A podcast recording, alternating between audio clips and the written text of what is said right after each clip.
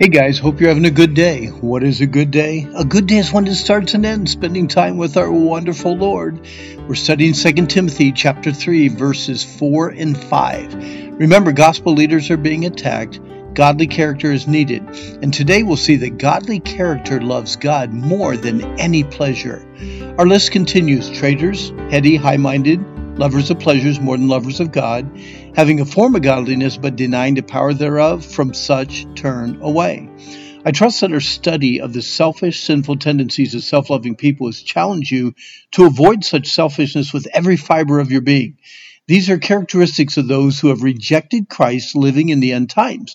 We should pray that not even a hint of such selfishness can be found in our lives. Let's continue walking through this list from 2 Timothy 3. Self loving traitors turn against their own family and friends. Like chameleons, when they are with the good, they are fine, and when they are with the worldly, they turn their backs on the godly. Traitors are unfaithful and untrustworthy. You would never want to marry one. Very few parents would name their child Judas Iscariot today. Judas walked with the Son of God. Judas saw miracles firsthand.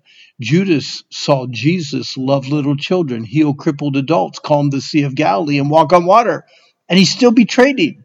Judas Iscariot was a traitor, and once he saw himself for what he was, he committed suicide. The end of Judas's life can be summed in one short sentence. And Judas cast down the pieces of silver in the temple and departed and went and hanged himself. The heady are careless, negligent, and rash. They're so preoccupied with their own interests that they don't even notice the people around them. Self absorbed, headstrong, and reckless, they rush into situations without thought of any consequence.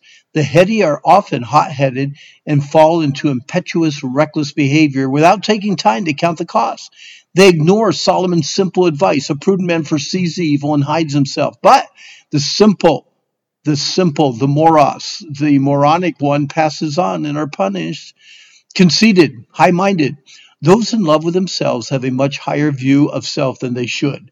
The high minded think that they are the greatest and expect everyone to hold them in high admiration.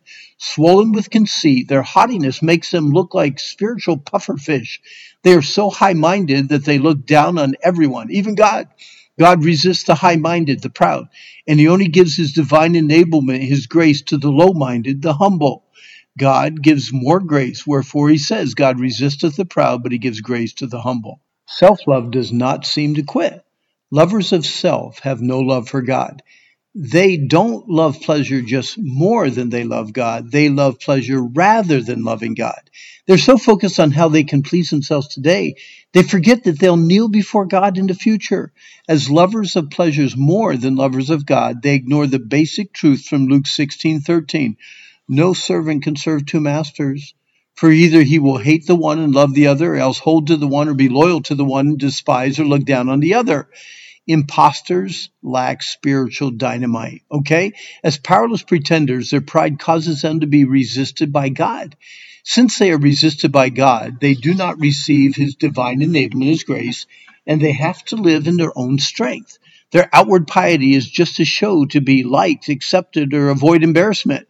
Those who blindly accept what their religious leaders say without comparing it with Scripture are prime candidates for this club of powerless pretenders.